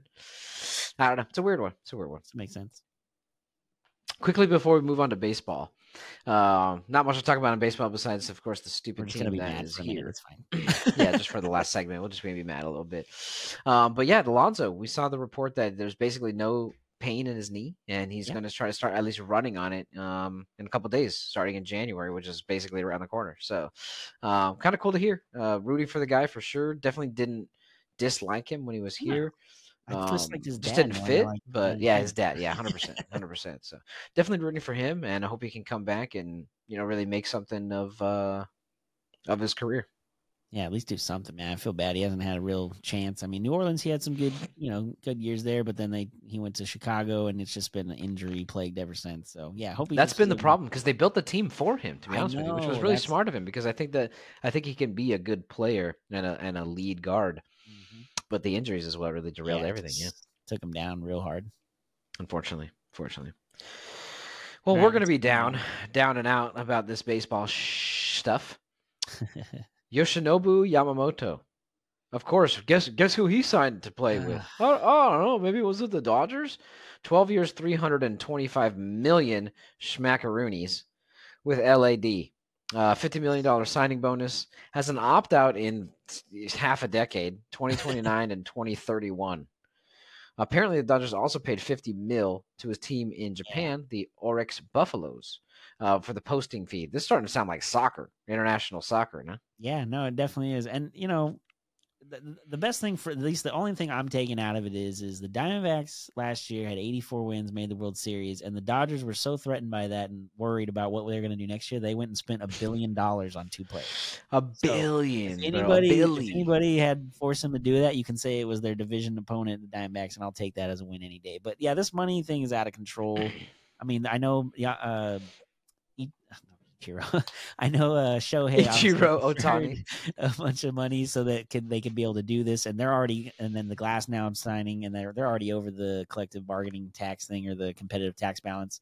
So they're going to go further because they don't care anymore. They're going to. I mean, I'm Yeah. not. I don't go to Dodger Stadium. I can only imagine what a Dodger dog is going to cost next year, or a Michelada, or parking for even that case. Um, Parking's gonna be hundred dollars. Hot Yeah. dogs are gonna be fifty. Beers are gonna be ninety. Yeah, so I'm glad I don't go to that stadium. So I'll just keep going to Angel Stadium as they suck and pay five bucks for a beer there. My coworker Um, Jasmine was telling me um, she saw that standing room only Oh no! for opening opening day. day. was four plus, four hundred dollars plus. Standing room. You don't even get to sit down. You just get to go Yeah. stand inside of the stadium, and probably have to look over people and shit. Dude, it is going to be That's just- crazy. I mean, that lineup just with Shohei, Mookie, and Freddie is going to be in, as nuts as it is. But now with, I mean, the problem with not problem I should say, but the issue I have with the Yamamoto thing too is, is that's a lot of money for a guy who hasn't even played in MLB yet. I'm not saying he's not going to come over and be really good because obviously the over the last few years, the more pitchers and players that have come from Japan and Korea have been implemented in the league right away and haven't had as big of a issue getting into it and, and being prepared to play in MLB. And even at the press conference yesterday, Yamamoto doesn't speak a lot of English, but uh, I did read that his sister teaches English over in Japan, so she's been working with him and Oh, helping cool. him. And one of the things he talked about is he's not going to come over here and just be like in awe of all these players that he's been admiring, uh, you know, from afar. But he's just going to try to be one of them and and go out and do work and hopefully win. And I, I mean, I want him to succeed. Obviously, I don't want the Dodgers to win a title, but I do want him as an individual to come over here because it helps Sure. the sport. it's more international fans involved obviously the Dodgers are going to make a boatload of money on advertisements from companies in Japan and and player and and fans are going to come from Japan just to see him and Yep. Ohtani and buy a bunch of their merch. I mean, Ohtani already set the record for 48 hours in Fanatics. I think I heard uh Fanatics' website on and like the Japanese uh version on their websites, the people it's like, like up like 8300% of people like going on the site and buying. Like it's just out of control. So the money's just going to be printing there but also like I feel like if the Dodgers are going to be charging all these crazy prices for these things, which I, I don't know how they couldn't to afford all this, like you're going to kind of price out some of the everyday Joe fans that are like your diehards. That's what sucks. Real diehard Dodger fans. It's gonna be a glamour show. It's going to be more of a corporate. It's like Laker thing. games, to be honest Yeah, with you. It's exactly. gonna be like Laker games. It's yeah. exactly going to be like it's going to be corporate and just superstars and a bunch load of money and you know like my mom was like, "Yeah, Celebrities. yeah, my mom was talking about. it. She's like, you know, there's not going to be any like, oh, come do the family specials and the like. That's that stuff's not going to be very. And even if it is, it ain't gonna be cheap. Like it's just going to be out No. of control. But Or if it is, it's gonna be behind a giant pole in in the upper deck of left field. You know what I mean? Like Uh, those are the seats I used to sit in when we were kids. I don't know if you ever did anything like this, but sometimes when my sister and I were younger, we were in gymnastics and they would like, oh, have a bunch of us go on the field and we'd do like tricks and stuff that we learned on the field. And then they'd sit us up in the right field bleacher and you'd be staring into the sun as it's setting. So it'll be stuff like that where you're sitting Exactly. if you're lucky. But yeah, I, I don't know. This, I mean, they have to win, right? I mean, in baseball of all sports is the one thing you can't buy a title because if that was the case, the Yankees would have had five in the last 15 years. They've had one in the last like 15 to 20. But So, this is different, right? Like know. they have to win. Here, let me tell you how I think it's gonna go. Let me tell you how I think it's gonna all go. right, okay? go for it. You're gonna close your eyes for me right here, okay? Okay. imagine, imagine I sound like Joe Buck. Okay. Oh, okay. Mookie steps back. He's uh waving off Mark going right. This this could be it. And the Los Angeles Dodgers are your 2024 World Series champions. Los Angeles takes care of the Yankees in just five games and wins this series in dominant fashion, 4 1. Uh, Shohei looks to be heading to the stage as this year's World Series MVP. You know, fuck off, man. Who cares? fuck the Dodgers. I don't care. Hey man, Whatever. like I said, this is the one sport you can't buy a title. It just it doesn't it doesn't work that way. It's about who's hot and who's healthy, and you know just because. Uh, and the other thing too is they. Uh, Shohei obviously has had two Tommy Johns. They have Walker Buehler coming back from his second Tommy John. You have Dustin May, the redhead guy. I finally remembered his name. Uh, he's coming back from his second Tommy John. Uh, Tyler Glass, Clayton Kershaw's old as heck. and he don't even they haven't signed him yet, and he might not be back till July or August. Oh, yeah, true, I forgot. Injury he's had. And then Glasnow has already had a Tommy John before. Like they have a lot of guys that have, are coming off of either multiple Tommy Johns, which is you never know. And you know, Shohei's another year away. And Yamamoto's been great in Japan, obviously, for the last five or six years and dominating. But maybe all those innings and racking up those stuff could ultimately cause him to have to have a Tommy John at some point in this 12 year contract. I'm not saying this year, but a 12 year deal for a pitcher is just like mind boggling to me. I, I, mean, I think that Gerrit Cole got what nine years, and even then it was like, whoa, that's that's really long. But I don't know. I just at the end of the day, man, the Diamondbacks and other teams, you know, if you spin smart and you build right, because like the Dodgers last year, their biggest issue was one, they didn't play great defense, and they didn't really solve any of those problems at this point. And Margot's a pretty solid outfielder, and Heyward's okay, but they're not Gold Glove winners. And I just, I don't know. The offense can only do you so much. Eventually, your pitching's got to be there. And I think Tyler Glasnow is a great pitcher, but I think if you look at his career, he's never thrown over 120 innings except twice in eight years and his postseason career numbers are terrible, which is the one thing the Dodgers are worried about is the postseason, not the regular season. That's I was just looking that up next year, and then not do anything in the playoffs. I was just looking that up. There's only one person I think that has a worst ERA in the postseason with a minimum of like 50 innings pitched over the past whatever. Like this isn't going historically, like two yeah, historically, yeah. and it's Clayton Kershaw. This is the only person who's worse than Tyler Glasnow.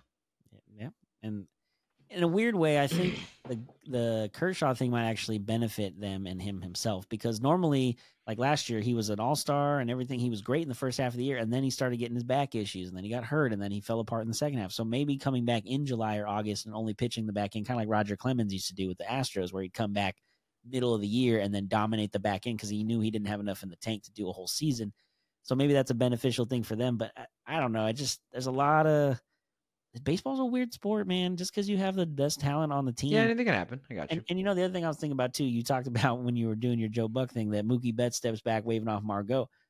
Margot's, I mean, uh, Mookie's been playing second this year. He's not even gonna be in the outfield, so that kind of no. That's that's what I'm saying. He steps back. Oh, that's why he back. was okay. Okay, and Margot's playing in right. Yeah, yeah, yeah, yeah. And then I know there's talk of when Ohtani's arm is healthy at the end of the year, maybe he plays like some corner outfield spot, which I mean, that'd be great if that's the fact that he's getting closer enough and he's going to be able to pitch the next year. But again, I just, I don't know. Baseball's pretty risky, man. right? Just because you spend all the money doesn't mean you're going to win. Or that, I mean, look at the Padres last year. They had a boatload of talent on paper and a boatload of money they spent to get it, and the locker room and the clubhouse just didn't mesh and it didn't work, and they f- just couldn't figure it out until September, and it was too late. And now they had to tear, you know, not tear it down completely, but get rid of some guys and move some pieces, especially Juan Soto. So I don't know. Again, baseball is weird, man. Baseball is weird. That's why I love October baseball and these new well, I'm rooting against too, them. new rules That's that they put in place, like plays a big difference. Root against them. Go field. Go everybody else besides Dodgers and Yankees. yeah, besides those two, yeah, of course, of course, of course. Well, it was a marathon on our comeback, but we've made it to the end. Touched on a couple sports, obviously, football, basketball, baseball, but feels good to get back in the swing of things. No.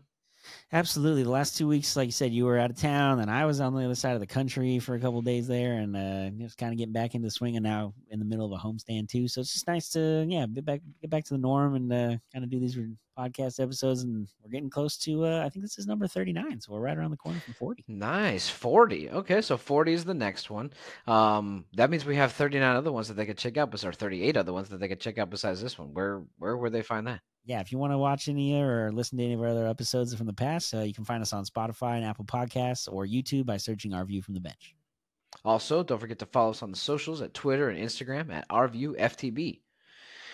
It's uh, about that time, the weird week in between Christmas and New Year's, arguably the weirdest five days there are because you're just like, is it, is do we still have break? Dude. Like, I know I'm back at work, but I'm supposed to barely be working because it's technically like a holiday me, still, right? Let me tell you how bad I thought it was. I went back to work. Obviously, I came back and went straight to a game working yesterday, and I was talking to my coworker, and she was like, "Oh, Viviana called out sick for work. I, well, because you have sick days you got to use, so we're trying to get them up before the end of the year because people don't pay attention." Oh, right. Um, mm-hmm. so she was calling out sick uh, for today, and I was like, "Why are you guys still doing that? Like, it's January, it's the new year." They're like, "We haven't gotten through December yet." I was like, "Oh, yeah." I don't know why I thought I just like skipped past That's New true. already. I just came I back from Ohio and thought I was in the new calendar year for some reason. I don't know what happened. Dude, you're all over the place. Uh, do you have any plans for New Year's Eve? No, I'm actually well. I mean, I'm working a game. Uh, it's a five o'clock game, so I'll probably be off by nine. But I, I don't do anything normally on New Year's Eve anyway. I'm not really much of a you know, party Same. or anything at this point in my life. I kind of did all that when I was in my early 20s, and uh, no, I, I don't. I don't got any real plans for uh, New Year's Eve. I think I'm just gonna be chilling. Uh, I know you. I know where you're gonna be going, or at least doing for part of it after we talked before the show today. Since I got some. That's right. For uh, Sunday's game, so Yeah, I'm going to that game. That'll be fun. Uh, after that, I'm probably just gonna come home and chill, hang out with the dogs. The only things that I need on New Year's are two things. I need Martinelli's sparkling apple cider, and I need the little pull oh, poppers. poppers. I just want to pull a couple. Woo! That's all. Have some cha- have some Martinellis. Not even champagne. I don't drink. yeah, Have some Martinellis. Pop a couple poppers. Call it a day. That's all I need, man. Sounds like a good way to do it. And uh, just one last note I wanted to add in here. I didn't tell you I was gonna what I was gonna talk about here, but um, normally the holidays are obviously everybody's celebratory and having a good time, but not everybody has the same situations during this time of year. Some people don't have a lot of family to see during Christmas or don't have friends to celebrate the new year with and kind of struggle. So I know I've been going through the last couple months. I know you know I haven't really talked about it on here a lot, but my mental health and kind of stuff that I'm going through on my personal life has been kind of all screwed up. So I've been kind of struggling the last couple months and trying to figure things out. So I just want to make sure that anybody out there that's having a tough time this time of year, you got people out there that care about you. Find the friends that you do have, talk to them. Brendan and I have been talking about a lot of stuff, and it's been a huge help. Uh, you know, if you need to find a therapist or whatever you need to do to kind of get things situated or figured out, just know that you have you have options out there to find help if you need it and don't just keep it all inside and try to fight it through by yourself because at the end of the day True. we all need each other for whatever the situations are but just make sure you don't forget about taking care of yourself and, and find the help you need if you need it Agreed. Agreed. Uh, from my perspective, I, I I wouldn't add really much to that. From my perspective, I just want to say for anybody out there searching for anything too, Jesus loves you, man. Jesus loves you. Find yourself. Find your uh, find your savior if that's what you're looking for. And um, that was really nice, man. I appreciate that. That's good. Mental health is uh, definitely something that everybody probably struggles with in some way, shape, or form. So absolutely uh, like i said i've been going through it and trying to figure some things out and work on some issues of my own and, and kind of go through it i've got thankfully like i said you i've got uh, my other friend lauren who's been there for me my sister and my brother-in-law who were huge uh, help because the travel across country to ohio and back was a little rough on my end because of things going on but uh, they made it just so much easier to just be there be with family and get through it and now uh, you know get through the next couple days and hopefully start off 24 in a better place than i'm ending 23 nice, man. Well, I'm here for you like always, bro. for sure Um, appreciate everybody stopping by as well, and seeing everything from our view from the bench. I'm Brendan. And I'm Corey. Like we always say, enjoy the sports until we talk again. Peace. Thank you.